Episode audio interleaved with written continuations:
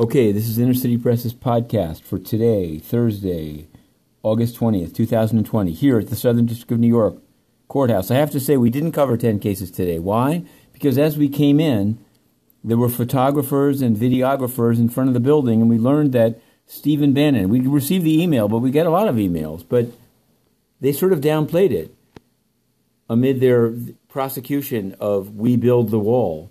Steve Bannon had been arrested and processed and was awaiting presentment inside the SDNY courthouse. So we jumped on the case. We jumped on the case, we reported on it, we ran uptown to cover UN corruption. Yes, Antonio Guterres, the Secretary General of the United Nations, falsely uh, under a fake quarantine after having used public money to go to Portugal on his vacation, met with Michael Pompeo, a mutual photo op, each with their own agenda about Iran.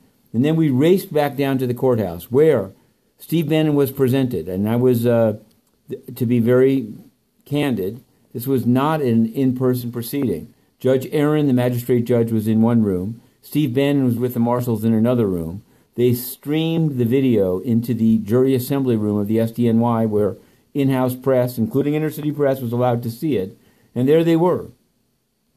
And ultimately, Steve Bannon pleaded not guilty, and he was released on $5 million bail 1.7 million of which will be secured by real estate or cash within the next week.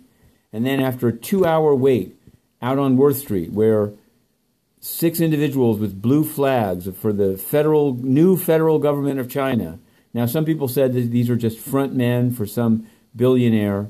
They waved a flag. Bannon came out and said this is all a fiasco to stop those who want to build the wall. And uptown at the UN, Nothing but corruption. But we'll cover that tomorrow. This is Inner City Press, the two minute drill, Matthew Russell Lee. To be continued.